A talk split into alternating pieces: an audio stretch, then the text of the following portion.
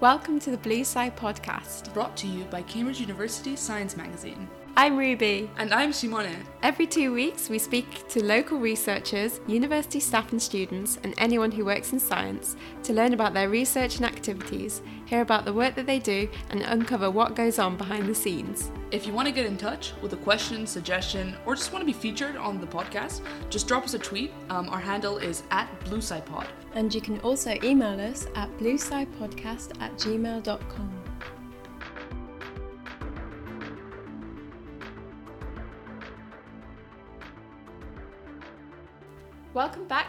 two of our interview with Professor Andrea Armani, Professor of Chemical Engineering and Materials Science at the University of Southern California. In part one, we spoke to her about her research, so if you haven't listened to that, then feel free to check it out afterwards.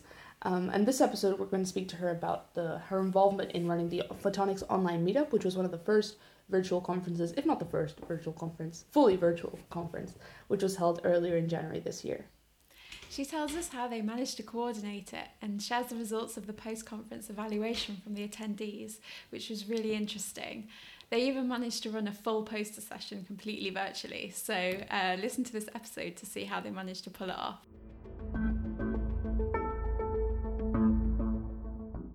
Recently, you were one of the co chairs of the um, Photonics online meetup, which was, I believe, one of the first, if not the first, big kind of online only conference? Yes, uh, I was. Uh, I mean, that's quite. Ex- that's not true anymore. um, yeah, now everyone's everyone's jumping on the virtual conference train.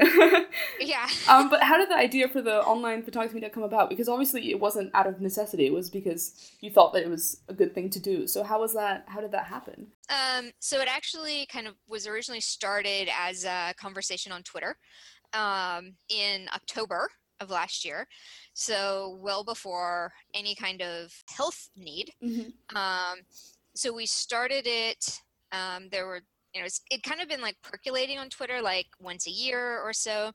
There were conversations on twitter about how basically everybody was really tired of traveling um, and everybody was tired of going to conferences and traveling for lots of different reasons. Um, you know first conferences are expensive um, and just the cost factor really limits who can go. Mm-hmm. um, you know as i mean conferences just for reference have probably doubled in cost over the last five years.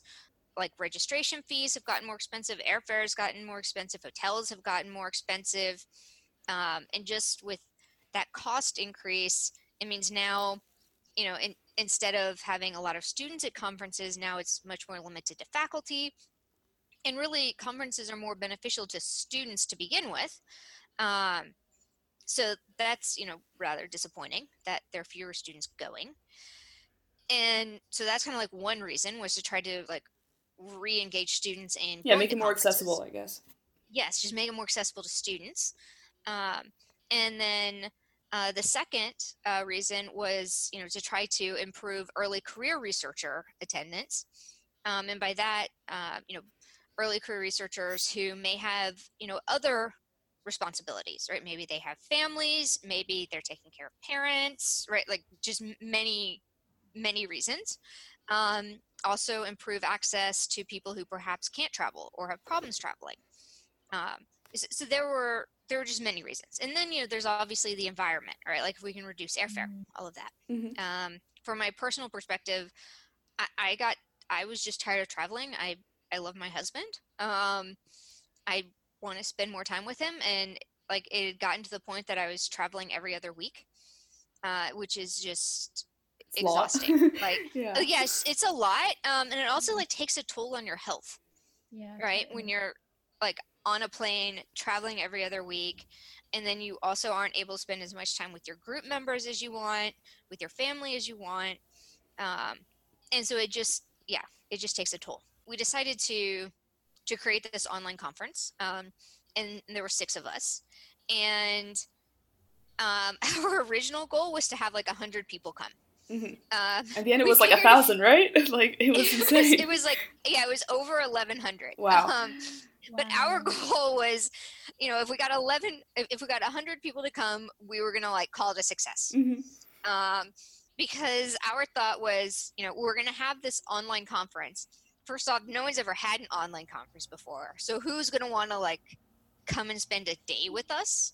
And you know, we're going to have a call for abstracts to submit to our online conference, but who's going to submit an abstract to something they've never heard of? Especially like in today's society when there are so many Mm-hmm. like conferences that are just trying to get your money. Yeah. Um, we also were worried that people were going to think that we were, it was like a scam, Mm-hmm. right? Yeah, because there are so matter many scams that that go around. there are right there's so many scams um, so like in in every single post we we said like on our website we kept like emphasizing like this is not a scam like like like this is really free there is no catch like we're not after your money So how how Uh, did the infrastructure work? Because if you made it free, I guess you had to find money from elsewhere to host it on some kind of virtual platform, or were you able to use things that were for free, or how did that work? So we actually used WebEx. Basically, the like the first day when we started having this informal, um, like Twitter going back and forth conversation, uh, Orad, who is my co-chair, he suggested we could use Zoom because we could have 300 people on Zoom, right? And we assumed we wouldn't have more than 100, so 300 sounded like way more than enough. yeah. Um, and I was like, I'm a little uncomfortable with that. Like, yeah, we don't think we're gonna have more than 100, but I'd rather like plan. Mm-hmm. Um, and also, I want to have some IT support. So, and USC has something called a distance education network, which is basically online learning. And we've had like an online learning program for 40 years, like it's really well established. wow. So I emailed our DEN program staff um, and like included my dean on the email. And I was like, I'm thinking about holding an online conference for a day. Would you support me in this? And if so, here is a whole list of questions. Um, and so the head of the DEN program emailed the dean and was like, you know, are you giving us a budget to do this? And he was like, yeah, sure, whatever Andrea wants. And I was like, yes. so basically USC foot the bill. So that was that was that would have been a huge bill. Um, but because we used WebEx, we could have like a thousand uh, parallel streams. Um, so we didn't have to rely on free software, and um, we got the IT support um, when you know thing to do the recording, to you know clean up the recording, all of that. And so that was how we were able to you know handle it. And how Uh, about the kind of structure of the day itself? Like, were did you have lots of like parallel? Ta- like, was it kind of like attending a conference, but you, instead of moving, you were just on your screen, or how did that kind of work? Was it did it as the number of participants grew? Did you have to modify that, or So, so we actually thought about doing that, um, and then we quickly realized that seeing as we'd never done this before, we weren't sure if we wanted to trust ourselves with expanding it beyond having three sessions. So we opted to have just three sessions serially. Um, so morning, morning in Los Angeles, uh, morning, and then two afternoon sessions, which you know in some places was you know evening and very early morning but it it worked out well uh going with that route um because in the end it turns out to be a lot of planning just to do that. Um you know after after this point we now so it'd be a lot easier to expand it but you know this was the first like workshop or anything that I'd ever chaired. Um, it was the first one that had been done online, so a lot of things we were kind of making up as we went along, and it was it, we learned a lot while doing it. Yeah. It sounds like, uh, despite all that, it was an absolutely sort of resounding success. And because of that, do you think that it could change perspectives on how useful are traditional conferences and could more online conferences be the way forward, especially as you said, there are becoming more and more barriers to getting out into different places to go to these conferences. So, what, what are your perspectives on that?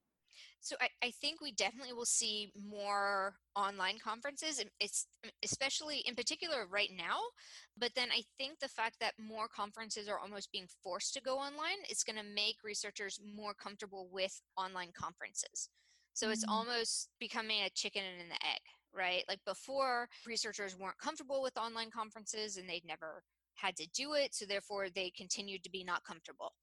Um, Yeah. And now, as researchers are, you know, being forced to do this, uh, they're becoming more comfortable with the format, and so they're in the future. Therefore, in the future, I'm betting we will either see more online conferences or more hybrid conferences where there may be, you know, an in-person component, but people could call in if they wanted to. And and I think that at least option of allowing people to call in if they want to is something that should have happened a long time ago and Yeah. it just hasn't.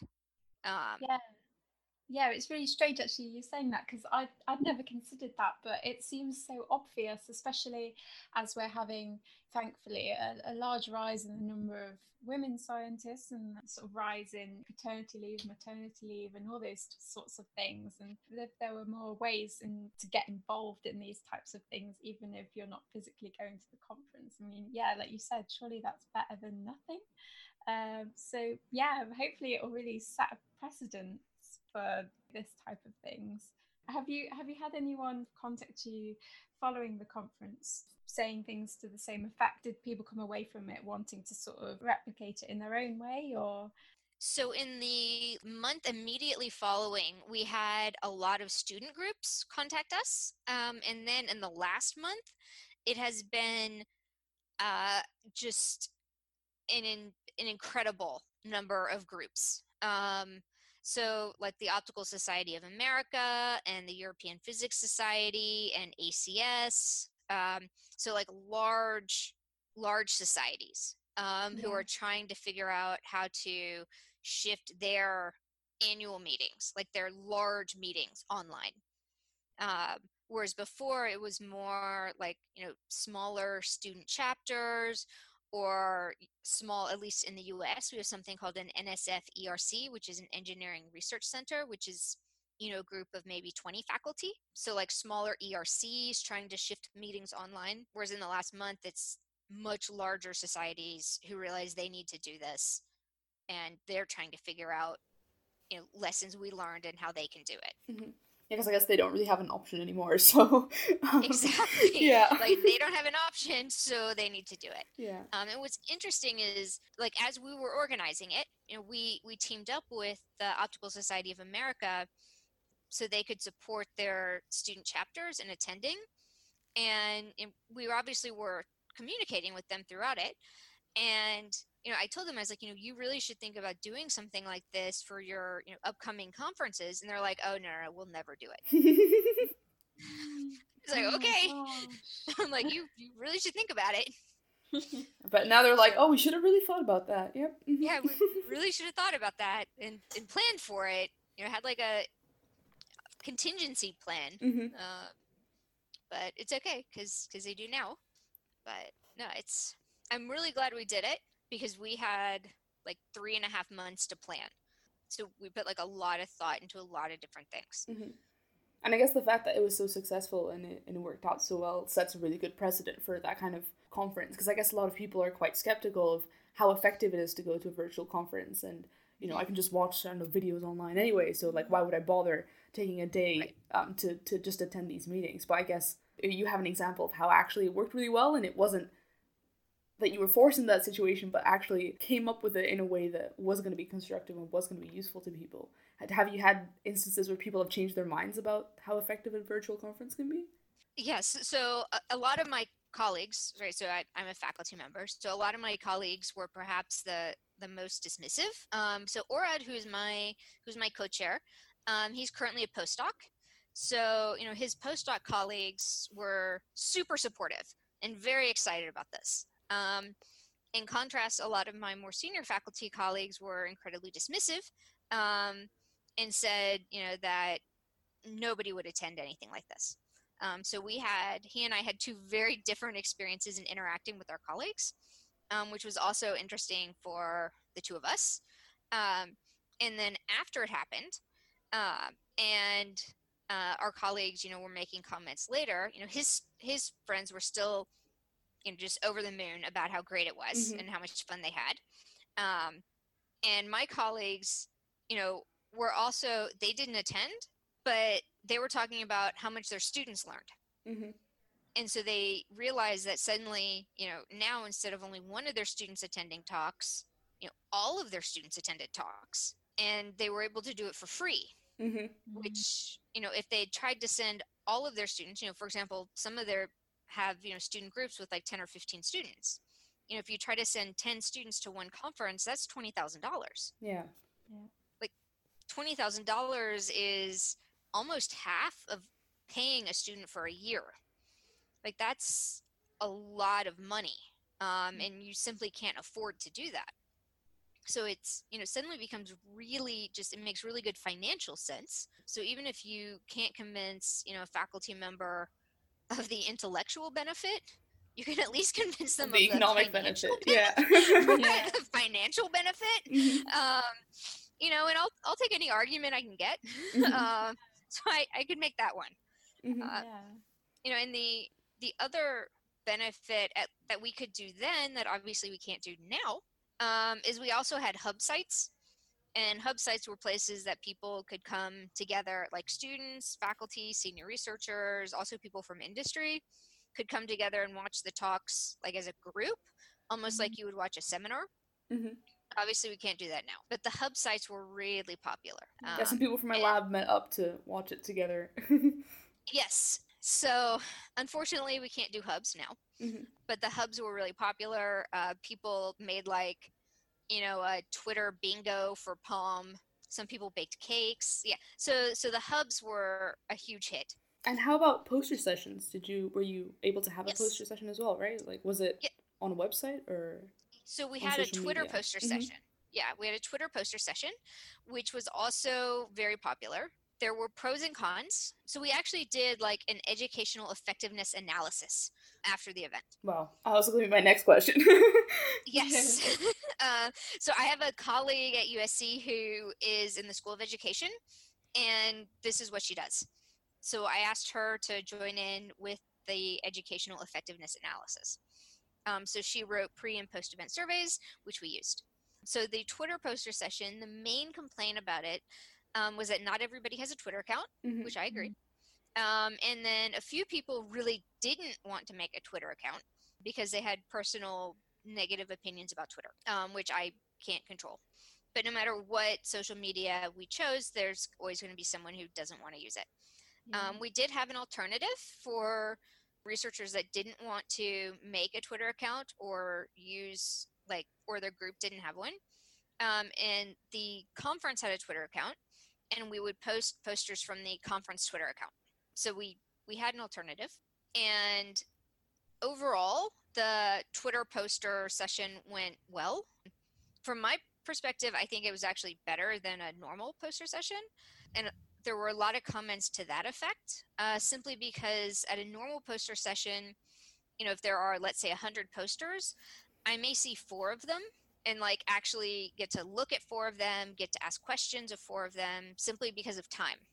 Yeah. Whereas with the Twitter poster session, you know, I could look at four of them one hour, you know, go back to work, then look at four of them the next day. Yeah, I guess they're there for Go back to forever, so you can always go back to them at Yeah. any point. Yeah, you can always go back to them. Um, some people made like a Twitter thread, you know, so they would have like their poster and then they would have like a linked comment with like a link to a relevant paper. Mhm. I guess it makes know, it or- easier to share papers than having random prints that you've printed out or things like that. And Yeah. yeah, and, yeah it's quite cool. yeah so it was it was very interactive you know instead of having to trade business cards you know and then like follow up with emails with a business card that if i'm being honest i'm more than likely lost because i'm really bad you know i can now just dm the person who posted the poster Hmm. Yeah. because because it's there Yeah. it's really easy so it's like you know direct contact with the person whose poster it is you know or i can look at the poster if i have a really easy question i can look up my really easy question and then when i actually ask a question you know it's it's like a little bit harder you know it's not oh when you made your device you know did you make it out of silica hmm right like it, it's it's something a little bit harder Yeah. and I guess Um, you have a chance to go read the paper if you're wanting to get more context and then asking a question that's actually more helpful to you and to them as well and can lead to a better discussion. Exactly.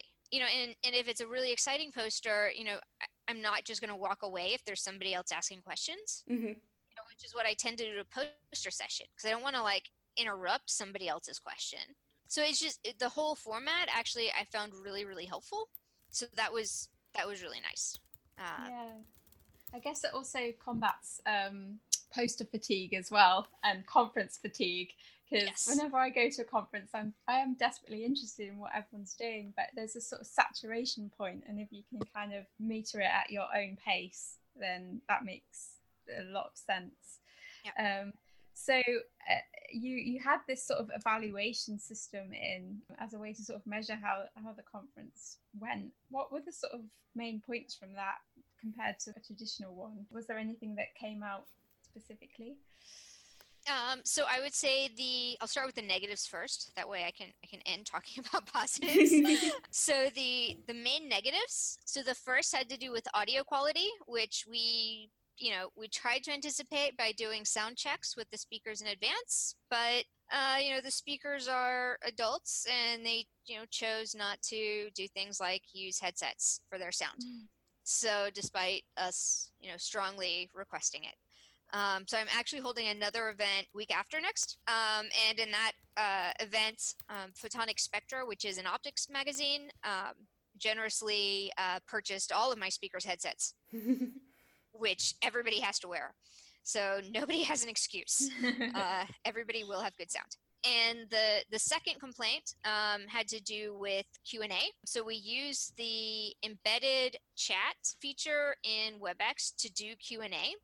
And while that worked well if you were like an individual logged on, um, it didn't work well if you were in a group because then you had to walk up to the computer to input your question. And it, it was just, it was awkward. So for the event we're holding in June, we're going to use Slido. So Slido is a web app that's basically specifically designed for interacting or interactions between an audience and a speaker.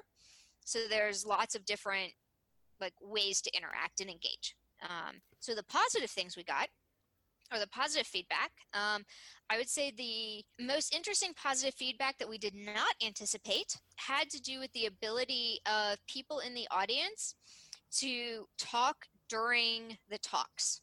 Hmm. Um, so what would happen is, and I also saw this in my own hub, is that you would have a speaker speaking and giving a presentation, and then a student in the audience would have a question. And because everybody knew that the talks were going to be posted online, so they knew that they weren't quote unquote missing anything. Mhm. Um, a lot of a lot of the students would turn to the person next to them and ask questions. So, so effectively interrupt the speaker, but not actually interrupt the speaker.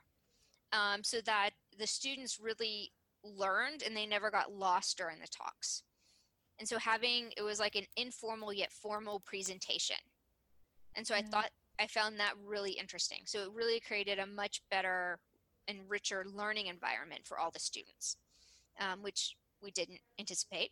And then, of course, there were you know a lot of comments about you know being able to watch talks with pets. You know, being able you know it was the only conference where people could you know drink beer and watch talks or watch talks in their PJs. So just being a much more relaxed environment. So that was a huge benefit as well that people really enjoyed. Um, but I, I really think the fact that uh, you could, if you knew that you were going to be able to watch the talks again, so then you really focused on understanding what was being said as opposed to, you know, trying to be a well-behaved audience member, yeah. um, which I think can often uh, result in, you know, not learning anything, um, which isn't the point of seeing a talk. Yeah. And did you th- think that people maybe asked more questions than they would have usually, as they were just you know behind a screen, as opposed to having to raise their hand in a room full of two hundred people or something, or was that kind of the same? I think they they asked the same number of questions to the speaker. Mm-hmm. They probably asked many more questions to their peers Right. Okay. because I know in the room I was in, um, there was almost a constant murmur um, of people like talking to each other, and so it and it was it wasn't that they were talking to each other about what their weekend plans were. Mhm. Um, it was you know people talking to each other for example during uh, one of the metamaterials talks um, about people talking to each other about what the difference was between like a surface plasmon wave at a surface versus on a nanoparticle Mm-hmm. so it, uh, you know trying to understand those those types of nuances so it was it was really interesting to to see that And are you thinking of having the the conference in again next year? I presume. so we're we already have one planned for june and it's actually going to be hosted the you know center organization is eth Mm-hmm. So the time zone will be more Europe Asia centric as opposed to US Europe centric, which will be great for Asia this time. And the chairs are uh, Raquel Grange and uh, Riccardo Sapienza. And then we're going to have another one uh, next January, again hosted at USC. So our goal is to have two a year, where one is Europe Asia centric and the other is US Europe centric. Mm, that's a great idea. So, if if any of our listeners wanted to get involved with that, where could they find that information, or is it still in the planning processes? Uh, so we just announced the the dates, um, and by just I mean this morning, oh wow! which is why I don't remember the dates because we've been debating them over the last four days, Mhm. and I don't remember which ones we finally agreed on. Um, but I know it's it's near the end of June. But everything will be announced on the Twitter account, and the Twitter account is at Photonics Meetup and we're making a new web page which right now is still in its formation but again the new web page will also be on the twitter account Oh, okay. So watch this space then. yes Yeah. And, and that should appear in like the next couple days as well um, Okay, so by the time we put out this episode, then which will probably be next week, then all the information will be up. So yeah, just Google Photonics online meetup, and all the info will be there. Yes. exactly just do that it'll all be there hmm And if our listeners want to get to know more about your research and what you do, how can they find you? um, so i have a research group webpage and it's armani.usc.edu or you can just google armani usc and i usually pop up. And you said you're hosting an event next week, and another online event. yes. Yes. Um, so the one i'm hosting next week is actually not specific to photonics. It is designed for so there's four four kind of sections. Um, so the first section is um, i'm giving a talk that's kind of an overview of the phd process. So getting a phd applying for phd programs things like that. So just kind of like a big picture overview for students who are thinking about getting a phd but they aren't really sure what it is or how to go about it. So really undergrads. And then the next three um, sessions are panels. So the first one is a panel of three faculty members uh, who are involved in admissions decisions um, at, at universities in the US. Um, the second panel is a group of three recent PhD graduates, so in the last couple years, um, at different universities in the US, um, discussing choosing a PhD advisor. Uh, and then the last panel, and this, so the, the first three are more for undergraduates or maybe students who are thinking about, you know, they're in the workforce and they're thinking about going back and getting a PhD. All right. Uh, the last one is really for undergrads or current PhD students or even postdocs. Um, so the last one is uh, three researchers who have PhDs in physics, EE, and biology. Um, and they're now working in industry in different fields. So they're, you know, they're no longer doing what their main goal was, and they're not in academia right? So Mm. it's basically you know what can you do with a phd other than be a professor? Because Yeah. most undergraduates only think about academia right? Because the only P- most the only phds they know are academia. Um, and at least in engineering most people get phds and don't go into academia. And then i know in the sciences um, especially in biology uh, for some reason it's ingrained in the science. I was physics as an undergrad. It's ingrained that you know if you don't become a professor like then somehow you failed. Um, and i think that's the wrong message uh, because you can do amazing science with a phd in industry. Um, And so I have these three as examples of that. Mhm. Um, so so they got their PhDs at different schools and they're doing very different career paths. Yeah, it sounds like you've got a massive mix of people. Yeah, and it sounds really interesting. showing, yeah, showing what you can do with sort of the same degree, but in loads of different ways. And is that Loads open to different ways. is that open Yeah, to anyone or Yeah, it's, yeah, it's free. It's open to anyone. Um, if you go to my webpage, there's a link that says PhD workshop, um, and you can register. You can start asking questions of the different panelists this Sunday. Yeah, so if you can't actually attend in person, then you can get your question answered because we're going to record it and then post the recording. Awesome. So yeah, it's going to be held on the 8th of April apparently. It says on your website. cool. Yes, yes, and, and and it's free. Um, so yeah. Excellent. That sounds really exciting. I'm sure you'll probably get loads of people from Cambridge tuning in now, hopefully. Great. awesome. oh, great. I, I Um, mean, well- the more the merrier, right? So, Yeah, definitely. And very international. And yeah, it's the way sh- science should be, I think. So thank you so much for speaking to us today. It's been really, really great to hear all about your perspectives, you know, on science in general and also your virtual conference. yeah, thank you for having me.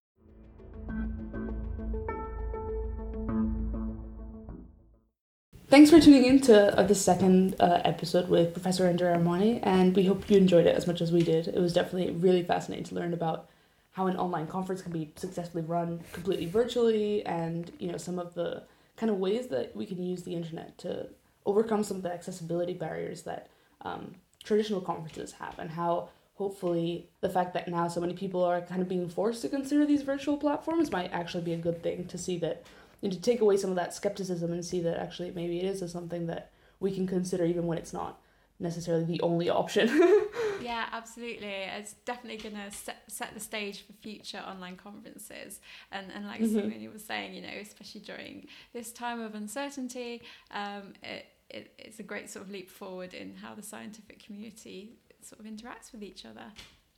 and we'll be back next week with another episode of the pod. Well, actually, no, we'll probably be back in two weeks with another episode of the podcast. We've been on a roll releasing every week, but um, we, we did say we're going to do every two weeks, so I think it's, it's time to go back to that. Um, but don't forget to follow us on Twitter uh, or subscribe to the podcast and follow it to show us your support, but also so you can stay up to date and you know be informed whenever the new episode comes out.